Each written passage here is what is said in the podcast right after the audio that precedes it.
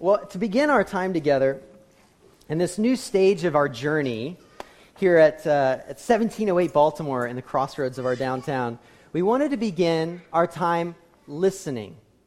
You see, it's not without coincidence that in the book of James, he writes to an early church and says, Be quick to what? To listen and slow to speak. In every healthy community, we always open our ears before we open our mouths. We're always listening before we're acting.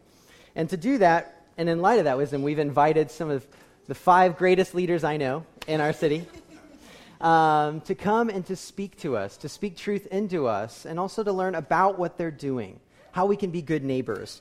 And so I want to introduce a couple of these folks to you. First off, we've got uh, Martin who's with the community outreach and volunteer manager at the Jewish Vocational Services, just a block over. So, pleasure to have you here with us, Martin. We have Harlan Brownlee uh, from the Arts Council of Metropolitan Kansas City. He's the president and CEO. Um, so, it's a pleasure to have you here with us, Harlan. And then also Tommy Wilson. He's the urban planning manager at the Downtown Council of Kansas City also such a great joy. I mean, I, I started this out, so I got to keep going, right?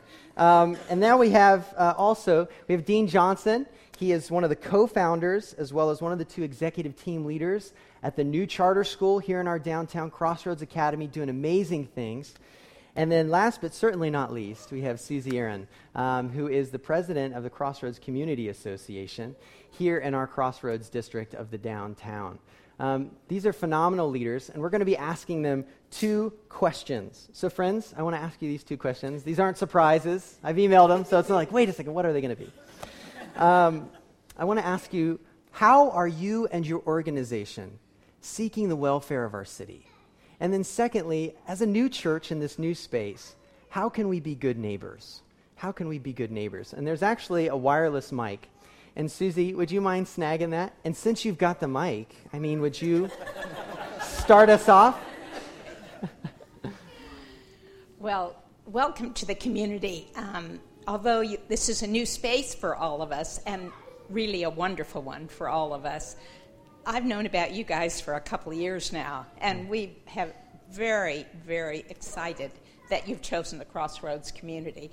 Um, how to be good neighbors, um, you guys already are. And our organization is an organization of owners and tenants in our very eclectic community. So um, I see some familiar faces. Um, it seems like about almost a year ago, we decided to do a trash pickup. Now, I mean, what better way to get to know your neighborhood than to pick up the trash? And uh, several of you were involved with that, and we really had a good time getting to know each other and um, trying to assess what we need to do for our neighborhood. And so I think the collective effort of talking about it, mm. listening, and sharing with all of us who have a common goal, which is to make a better community for all of us clean, safe, and through communication. Our organization tends to do that, and we know we'll be working with you a lot on um, continuing to do that. So I'm, I'm really happy. I'm not sure that's um, exactly what your uh, question had in mind, but I'm very grateful that you already jumped in even before you even had a space defined. So, I mean, how much more can you ask of a community that first accepted it up here and now we have, have a space where we can sit here? Mm. Um, anyway, I, am delighted to, to um, have a chance to be with you. I hope I get to know you all. I encourage you to get involved with our community. It's really a fun community. It's very eclectic, as you all already know, and I'm sure we'll be working together. Thank you. Thanks, Susie. Thank you, Gabe. Thank you all for having us, for having uh, me here today, for welcoming us. Uh, I'm with Crossroads Academy, and we are a charter school serving students, ultimately serving students in grades kindergarten through eighth grade. We are located at 10th and Central, and we've just finished our first year. And in that first year, we had students in grades kindergarten through fifth grade, and we'll be growing up from there. So our fifth graders will stay with us uh, until they graduate from eighth grade. So in this coming year, which will be our second year, we'll have students in uh, grades kindergarten through sixth grade. We had 190 students in our first year, and we'll have 230 students this coming year. So everybody moves up, and then we add 40 new kindergartners. So we're a growing community as well. We'll eventually have 370 students when we come to full capacity.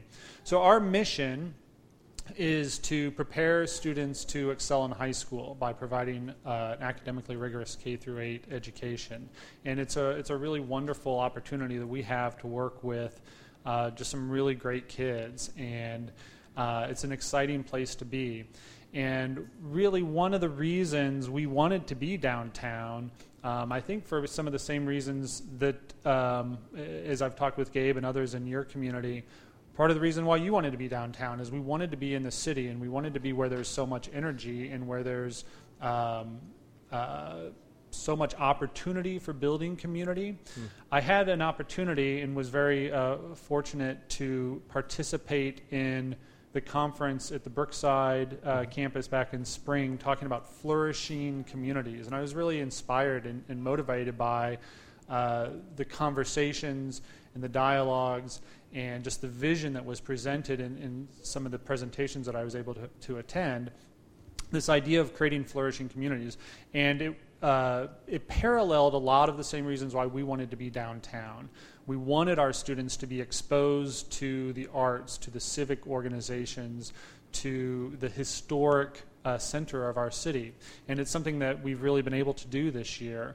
Uh, our students, uh, we're just two and a half blocks from the central library. And every week, each one of our classes goes to the central library. And it's the best library in the metropolitan area. And they have an outstanding children's museum. And our kids are there every week uh, partaking uh, in that resource. We use Barney Allis Plaza as, um, as our uh, site for our recess every day. Our students have been to sculpture installations downtown. Uh, the art teacher took them out for a unit on architecture. They were walking around the city drawing the buildings downtown. What better resource? Uh, on election day, our students walked a few blocks and observed a polling place, our first graders. Um, so just a you know a few block walk and getting that great exposure to our um, to the civic fabric of our country. And so um, we're excited to be downtown uh, because of the resource that downtown is and the opportunity that it has for our students. And we've also been very embraced by the downtown community, and that's been a real uh, exciting piece of it for us.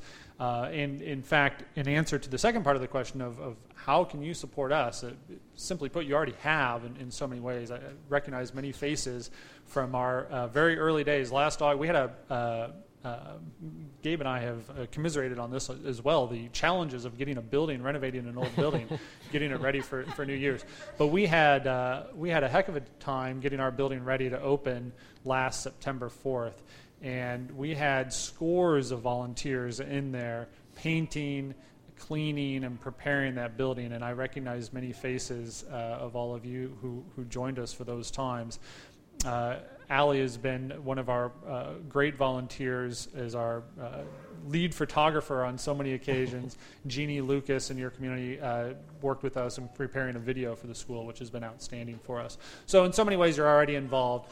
We have lots of opportunities for people to volunteer at the school, and uh, volunteers are an essential uh, part of the fabric of our community and helping us achieve more than what we would be able to do uh, if, if we were just relying on, on those of us on staff. So we're thrilled to be downtown. We're thrilled to have other neighbors uh, and community members who see that same vision of a thriving uh, community. And uh, we welcome uh, all the, the support that you've given us and thank you for all of that. Uh, thank you for having me here today. Uh, this space is really beautiful. I especially love the ceiling. I think it's so cool.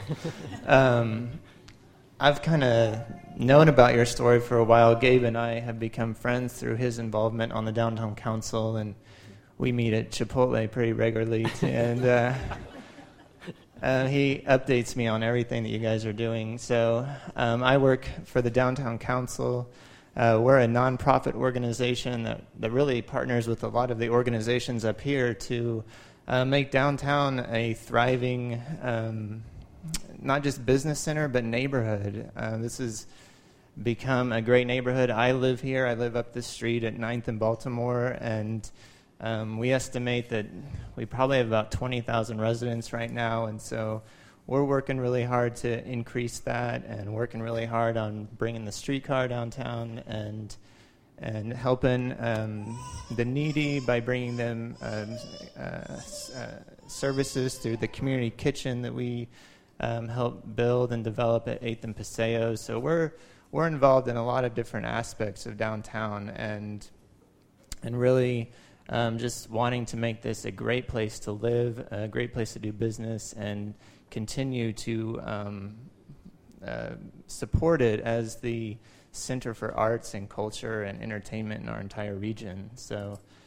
Um, the second question about how can you be a good neighbor, I, I really agree with what Susie said in that I mean, as I thought about this question, I'm like, wow, you guys already are a good neighbor. I mean, for someone that um, loves the city uh, the way that I do, it it means a lot to me to see a church that um, was located in the suburbs choose one of their new locations to be downtown. Um. That that speaks um, a lot to to you guys and to the importance that you place on the city and and the compassion that you have for the city because there's a lot of um, I think people and places that, that still don't have that compassion for the city. So it's cool to see that you guys do. And um, I know that you guys have been involved in um, work days with the Crossroads and helping Crossroads Academy open and um, helping to serve those who are in need around us. And I know you plan on being a part of First Fridays. And so I would just say, and, and also reaching out to the downtown residents actually through your events at Christmas Eve and, and mm-hmm. even inviting them to this. Like, um, that's, that's great. And I would say just continue to do that because that is very meaningful to, to those of us that um, have such a heart for downtown. So. Good morning. Good morning. It's so nice to see you all, and, and I will say thank you so much for inviting me to be a part of this celebration you today. You bet. I really do appreciate it. Uh, the work of the Arts Council of Metropolitan Kansas City, our, our mission is to advance and support the arts for the benefit of the Kansas City region. We believe that the arts are a public good. Mm. And we believe that uh, everybody is benefiting from the arts, and in uh, two primary ways. One, the arts are an economic engine. So the more galleries and the more theaters and the more places that we have to interact with the arts, to take part in the arts, to participate, um, the more we create uh, an environment, uh, a community that uh, engages people and that brings people together. Uh, we believe that the arts are one of those magnets, if you will, for a neighborhood, hmm. that they can encourage tourism and they can encourage development and in fact, if you look at the numbers, the economic impact for the arts direct expenditures with no multiplier effect is $273 million here in the uh, five county region. So over a quarter of a billion dollars. And 237 million in payroll, or basically that turns into 8,346 jobs, full-time jobs. So we know that the arts are an economic driver, and we've got a great example of that actually in practice and you're sitting right in the middle of it, right? Right here in the crossroads. For those of you who have been around for a while, like I have, well, I came here in 1984, and I can tell you when I was downtown, there was nothing going on. yeah. It was, it, you could watch the tumbleweeds blow down the street, especially during the weeknights. And now you look around and you see all this vibrancy and you see all these people. And you recognize that so much of that has actually been driven by the arts. The arts have been a really important part of the revitalization, uh, particularly here in the neighborhood for the crossroads. But it's now it's actually it's very exciting because now that's spreading. We're seeing that happen in other places around the region. In Independence, along the Englewood corridor, in North Kansas City, along the uh, Oak, uh, Oak Street Traffic Way, in Gladstone, out in Lee's Summit, with their downtown. But the other way that the arts benefit all of us is that the arts truly are a way of building community. They are a way of bringing people together. in so many ways, the arts venues, whether it's the Kauffman Center or the Fish Tank, right, or the off Broadway space, those are the living rooms of the community. Those are the places where we all gather, where we all come together. And in that coming together, we begin to build social capital. We begin to connect. We begin to uh, learn from each other. The arts are this great tool for learning from each other. Because when you experience the arts, you get to see the world from someone else's point of view. You get to see the world from somebody else's, um, the way that they might see the world. And if you think about a really great piece of artwork, that great piece of artwork helps you connect with somebody else. The arts are a way to bridge the gaps between, I would say, gender and social class, race. They are a great unifier in our community. And they really truly do bring us together. I see this day in and day out in my work.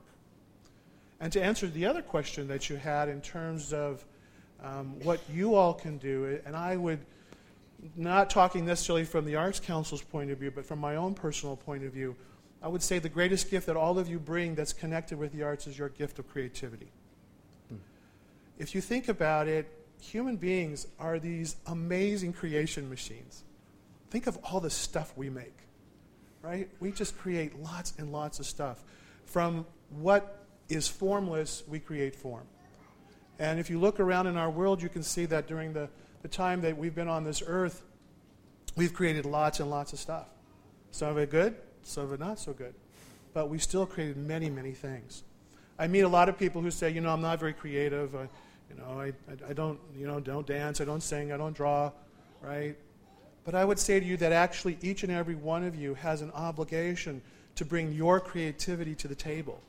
Because it's through that creativity, it's through you reimagining, reinventing, rethinking yourselves that you truly can be a true asset to the community. And your interaction with the arts is one of the ways to do that. I believe that actually the arts community is one of the strongest problem solvers here in our community that if we can bring the artists together to help look at all the different issues that we have to work with, that they're an important part of solving those problems, of being a part of the community to help solve those problems. So I ask each of you to think about your own creativity, your own ability to reimagine, to reinvent yourselves, and to be a part of the arts community so you can be part of the solution in our community. Good morning.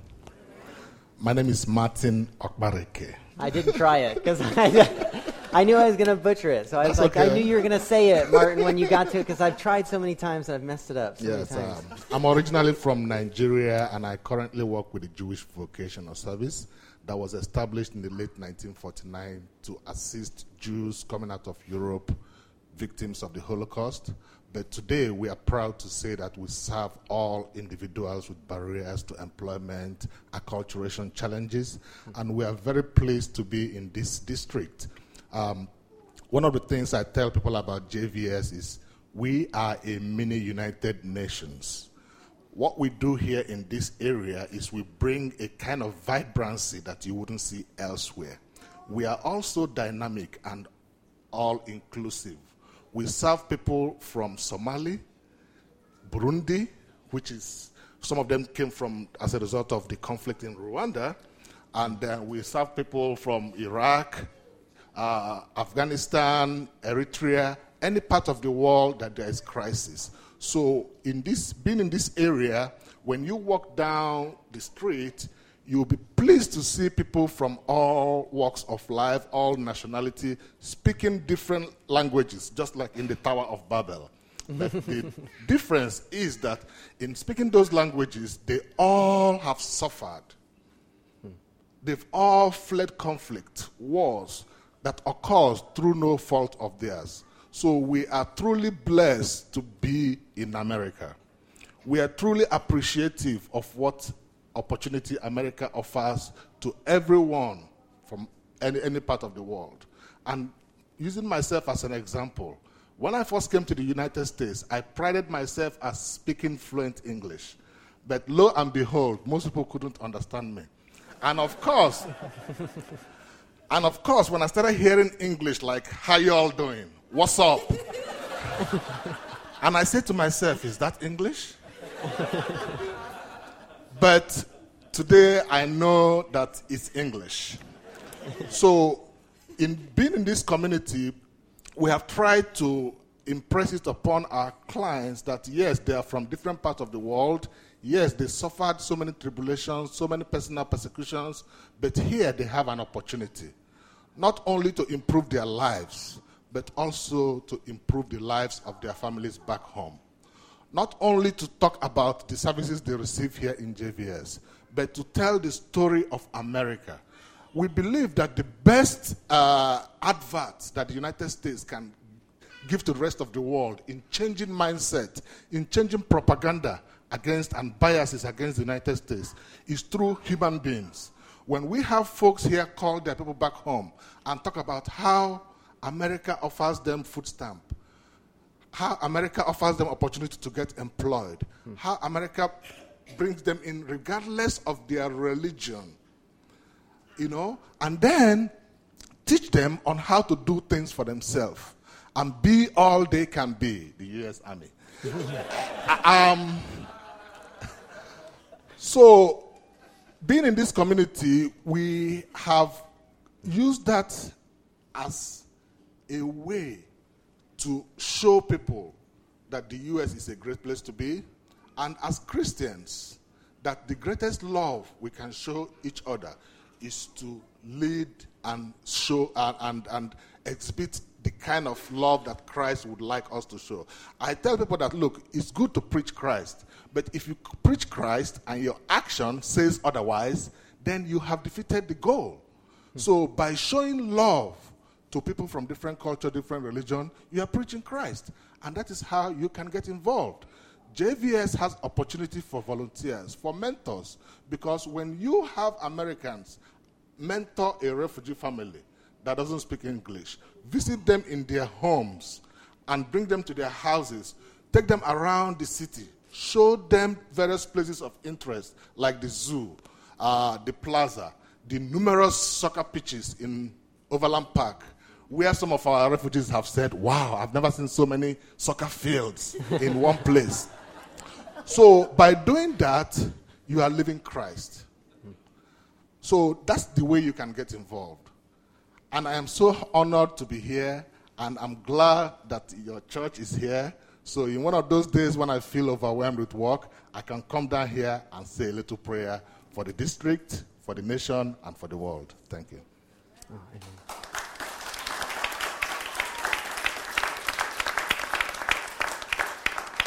Well, I just want to say from all of us, thank you so much for your leadership in the city, for the good work you're already doing for our city. And as a token of appreciation, uh, we've got some gift bags for you. Ooh, you know, this is what's in the bag, right? Well, it's, it's, a, it's a reusable grocery bag, one, you know, eco friendly. It's got our name plastered all over it, so, you know, sorry if you don't want that. But that's on there. And, uh, and we've got a book in there that's great about uh, how work matters, uh, written by our senior pastor, Tom Nelson. And also, here we go, Crossroads. Woo, woo. We have a artist, Susan Lordi, um, who actually has, yeah, a workspace here in the Crossroads. We have a thank you box in there that is from her design here in the W Lofts. Um, so, would you, while they're returning to their seats, would you just once again give them a round of applause for the work they're doing and for being here with us?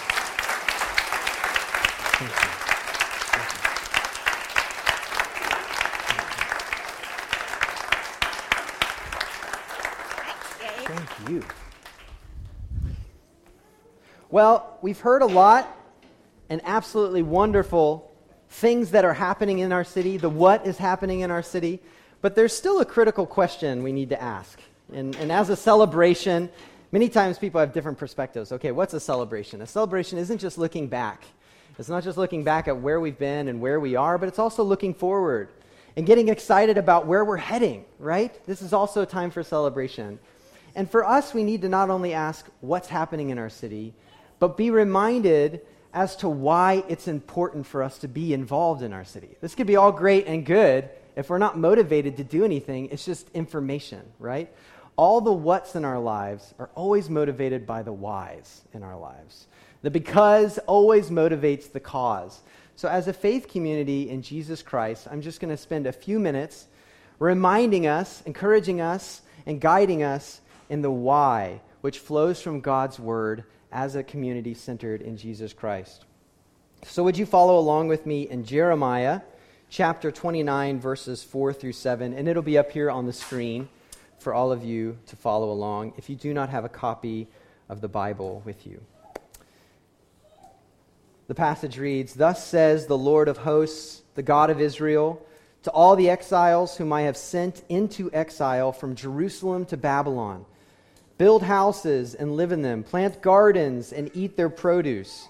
Take wives and have sons and daughters. Take wives for your sons and give your daughters in marriage, that they may bear sons and daughters. Multiply there and do not decrease, but seek the welfare of the city where I have sent you into exile, and pray to the Lord on its behalf, for in its welfare you will find your welfare. This is the word of the Lord.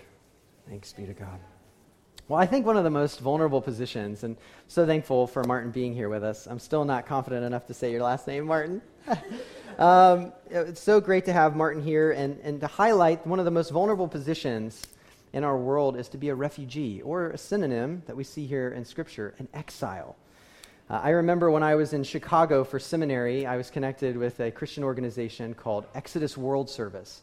And they focused in specifically on helping refugee families get acclimated my job, if I chose to accept it, uh, was to, to be a friend to a family. I mean, you're just a, you're, you're, you're a volunteer friend, which is really fun. You don't have a ton of responsibilities, you're just there. You talk to them about their experiences. You're there as a, a shoulder to cry on or a helpful hand to navigate. And I remember the family that I was connected with was from Myanmar during all the, the, the, the unrest in Burma at the time. And they had three little kids little to no goods, and, and pretty much no English whatsoever. And being a part of this team, we were to help them get acclimated to this new culture while also retain who they are uh, from, from Myanmar, from Burma. And as an exile, you feel like you're stuck in between two worlds. You feel like there's a part of you that's, that's, that carries with you into a brand new situation. And we've all had those moments where we felt like the outcast where we felt like an exile. It may have been the first day you stepped into a new school and you were the new student. It may have been the first day on a new job. It may have been the first time you went to your spouse's family reunion, right? Or the first day you moved to a brand new city. Um, all of these factors, we felt that outcast feeling, like we don't belong. There's something who we are stepping into a brand new world we didn't know existed. Well, the people of God, they've always worn this title as exiles. Throughout the pages of Scripture and throughout the history of God's working in His people, they've many times been called exiles.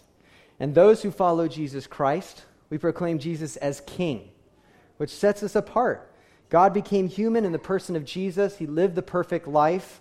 He died on a cross and then rose again three days later and we now find our identity first in his work on the cross, but now in his coming kingdom. Our ethics are transformed as we live out in this world.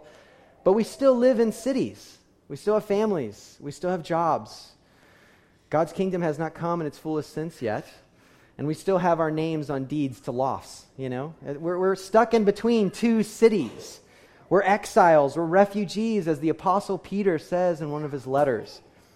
And just like any refugee that comes to the United States, we can't just sit on our duffs and see what's happening in the city and not get involved, can we? And here in our text, we see two reasons why. Two reasons why we should get involved in what's happening in our city. The first is because God has sent you here for the good of your city. He's purposed that. And then, secondly, because your good is intimately linked with the good of the city. Both of those factors we see show up right here in God's word this morning. So let's unpack both of these two reasons quickly. First, why do we care about the city? Because it's critical to why God has us here. You see, we see in our text that God's people in ancient Israel, they're taken out of Jerusalem into Babylon. They were forced to be there. This wasn't a decision of theirs. This wasn't like there was a new job opportunity in Babylon and, you know, everybody's like, oh, it's time to move. Um, no. King Nebuchadnezzar brought the nation or the, the people of, of Judah and brought them over to Babylon as exiles, as a people who are still God's people, a part of the nation of Israel, but now in a strange land, trying to navigate life. And who is it that brought them? God says ultimately it wasn't King Nebuchadnezzar. What does he say? God says he brought them there. Look at verse 4 again if you have your own copies of Scripture.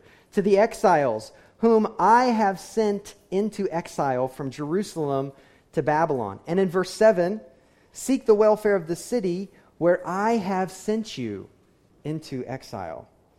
Ever since the world fell into chaos, at the dawn of time, God has been on a mission to restore his good world. God is a sending God, and he always is sending his people to the places of his work. And so I ask you this morning, why are you in Kansas City? Why are you here this morning downtown?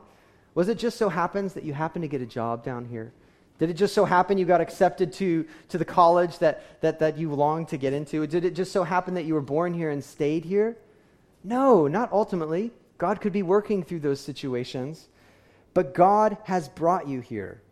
He has purposed to have you sitting in these seats, even right now this morning in downtown Kansas City, Missouri. You didn't just happenstance get that promotion. You didn't happenstance just to get that, that uh, acceptance letter or that flyer or get invited this morning. God is working, even behind the scenes, because He's excited to seek the good of His city, seek the good of His broken world, that it might be restored as He designed it to all the way back at the dawn of time. Sometimes we can get so consumed, right, with what's me and what's mine, that we forget that the triune God, Father, Son, and Holy Spirit, is the God of the world. And sometimes He calls His people into uncomfortable and sometimes costly situations for the good of others for the good of a city, and ultimately, then, for the good of us. And so this morning, we see that, yeah, God has sent you here, but He hasn't sent you here just to survive either. God's promise throughout His world, or throughout His word, that He will protect and care for His people. And so, what has He called us here to do? Not to survive, but to serve. Not to survive, but to serve. He calls His people in verse 7 to seek the welfare of the city where I have sent you. Not barricade the walls, stock up the, you know, the food for the bomb shelter. No, it's not about, you know, cloistering in. It's about going out. One of the most common translations of a key word we find here, this word welfare, is actually the Hebrew word shalom. And we see it translated as peace. But it's much more than just the absence of discord. It's holistic flourishing. It describes wholeness and prosperity in every facet of our existence. So, what does that look like, right? Well, seeking the shalom of the city means that where there's economic brokenness, we seek to be thoughtful in bringing about sustainability and flourishing. Where there is social brokenness, we seek to bring about forgiveness, reconciliation, and community flourishing. Where there is spiritual brokenness, as the church of Jesus Christ, we proclaim that Jesus Christ is Lord and Savior of all, that one day every knee will bow and every tongue confess that He is Lord. I mean, when you look in our passage, what are the people called to do in this foreign land as exiles? You see building houses, planting gardens, cultivating healthy families, praying for the city. And, and, they do all this remembering that they're God's people. They don't forget who they are. And if you thought you could get away with just doing these things, sometimes we go, aha, well, I don't do any of those things. I'm not going to build a house. I'm not a green thumb gardener. Uh, God's called me to be a single. Um, so this kind of excludes me. Well, not, not really. Verse 7 says, Seek its welfare. It's this holistic approach, and it challenges us no matter where we are. You see, I want to talk to the kids in here for a second. When you're playing hide and go seek, when you're playing hide and go seek, do you just sit at the table after you're done counting, and instead of seeking people out, you just wait for people to pop out of their hiding spaces? Is that what you do? No, right? You go looking, you go seeking. We use our creative energy to turn over every rock, go behind every bush, that we might find how we can spread the welfare, the prosperity, the shalom of God amidst our city. It's not just in these avenues, these are examples given to us. As the people of God, we're called to use this creative energy to make Kansas City a prosperous and beautiful place to be. You can't sit here with your eyes closed. We have to get up. We have to be involved. We have to go and look. And this is why God has brought you here. But that's not the only reason. We look at uh, the second reason that, that God has called us to be about the city is because our good is intimately linked up with the good of the city. Look at verse 7. But seek the welfare of the city where I have sent you into exile, and pray to the Lord on its behalf, for in its welfare you will find your welfare. Um, when a city is, is experiencing shalom, its residue, it gets all over everything. I mean, the whole place is damp with shalom.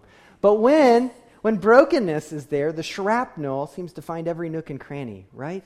Brokenness is experienced all over the place, whether we're in a comfortable situation or experiencing economic plight or what have you. Brokenness, it's spread throughout. And a decent while back now, when I was in college, some of you are like, oh, it wasn't that long ago. Um, and uh, don't let the baby face fool you. Um, I was, a, I was a part of a smaller ministry. It was about 20 students, and we would get together for what was called Jeremiah Project. You know, it's named after the, the book of the Bible that we're in this morning. And we would get together on Friday nights to do what? we would pray. like, oh man, that sounds fun. We would get together in a church and we would pray. Pray for this community called Springfield, Ohio. It was a broken community. And after we spent time, about an hour or so in prayer, we'd go out at about 9.30 on the streets in groups of five. Um, these very overconfident college students at this time not all college students are this way, but I apparently was. And what we came across wasn't pretty. On a regular basis, we would come across domestic violence situations. We'd come across people who were stoned out of their minds or drunk, and just utter brokenness, weeping on the sidewalks. We'd come across hurting people, trapped people, people who were lost in their lives. The community of Springfield, Ohio, it was an abandoned city. It was a place where those who had the resources, they got out as soon as they could. And those who didn't have the resources became a part of the black hole of brokenness that sucked them deeper and deeper down. Well, I remember walking down the sidewalk with a few others, and I came across this guy. He was leaning on his fence. And uh, I asked him, I said, Hey, can I pray for you? I'd love for you to know about Jesus. He's died for you, and He's made a way that you might know God and know the life He's called you to. And he goes, Yeah, I know Jesus.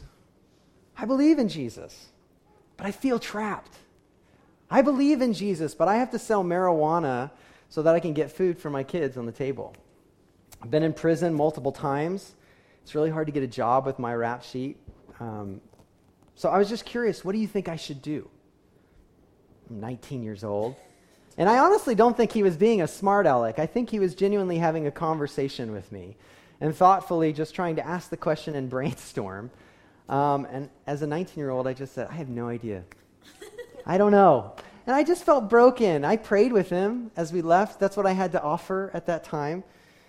But when I found time alone after that experience, I went back to my room and I just wept. It broke me.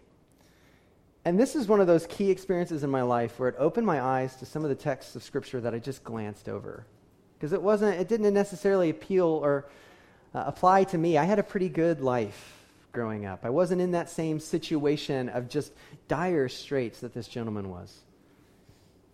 And we found i found passages like jeremiah 29 which call for a holistic approach to a community where god's placed us where we can't just cloister ourselves but we go out in mission with prayer and with holistic outreach and using the gifts that god's given us whether in our vocations or in other avenues of partners within our city, to really seek the flourishing of our city. You see, as God's people, He's called us to love this city to life because when this city is thriving, when the vulnerable and the voiceless are not only heard, but they're preferred, when, when the education systems in our city are more concerned about the, the education of our students rather than the flourishing of their institution. When, when, when we find that artists are enabled to create the beautiful windows into deeper thought that they've been gifted to do. When we find that families are centered on Jesus and flourishing rather than fighting, and community members choose to disadvantage themselves for the sake of the city. When a city's thriving like this, we're thriving, aren't we? This is wisdom. This is what God is revealing. And doesn't that sound like a city you want to be a part of? Doesn't that be a, be a part of, isn't that a city that you, you want to move in? You want to get, because your property values are going to go through the roof, right? If we get real, right? Um, God has us here because He sent us here for the good of our city. But He also is revealing that our good is intimately linked with the good of our city. And I was talking with my wife about this last night. I frequently, she's extremely wise and beautiful. And um, we were talking about it, and she goes, Well, that sounds really selfish. You seek the good of the city so that you get, you know, you, you get your upcomings, you know, you, you do better. And I said, That's a really good point. And the more I thought about it, the reason that God has to point this out is because we don't know what's good for us. Many times we think that if we just worry about ourselves, cloister ourselves, build up our bank accounts, isolate ourselves from community, that's what's good. We're finally, we've made it. We're excited. This is the life we've been called to. But then when we get there, we feel just as empty and as broken. But instead, when our city flourishes, when we're actually involved where God's called us to be, we, we choose to focus on others, it actually is for our good. We just don't naturally see it that way many times. And so God's pointing out to us hey, look, you guys, you many times don't know what's even good for you. Let me point. As I've created you and designed you to flourish, hear me out. When you seek the good of your city, your good's intimately linked in with that. So realize that when you're seeking the good of others, it's going to come back, it's going to hit you in good ways. And I think as we seek to live out our calling, we need to do so with an appropriate perspective, with a hopeful realism. This is a phrase we use all across Christ Community's campuses. And, and I think, in terms of being realistic, we need to remember that many times we're a part of the problem rather than a part of the solution. We come with an element of humility and listening to those who are active in our community first we also, many times, just get overwhelmed by the slightest element of work that we have to do, or we get impatient that what we long to ha- see happen doesn't happen in a day, it doesn't happen in a month, it doesn't happen for years. And so we need to rest in God's grace that in the midst of our broken world, until God returns in Christ, we can only create windows into what will be. Until God returns and renews the world as He designed it to be in Christ. And yet, we also come with hopeful perspective because we know another city is coming, right? We sing at times, and we will this morning, greater things are yet to come. Greater things are still to come in this city. And we're hopeful that one day God will do in us and in his world what he has already begun to do in the resurrected body of Jesus Christ. As we read the final book of Scripture, the book of Revelation, we see at the center of this new created world, this recreated world, is a city, and it's beautiful. It doesn't have power, it doesn't even have the sun. So KCP&L becomes power and light embodied, you know, in God. As He's there for His people, the source of all that we need, revealing and encouraging a community that's outstanding, the best city we can ever imagine. You see, God's city is the only city in human history who will ever never experience oppression because every tongue, tribe, and nation will be there. God's city, it doesn't flatten human culture, but it brings it to its fullness. And the world as it is today, it still responds to diversity, many times in oppression, right? But not so in God's city. In God's city, it responds in worship before our Almighty God. Jesus, the Prince of Peace, this Prince of Shalom, will bring shalom to the whole world to every square inch, so that such that dissension and brokenness will be no more. This is what we look forward to. We have a hopeful realism as to why we push into the city, and we connect with our partners for the good of our city.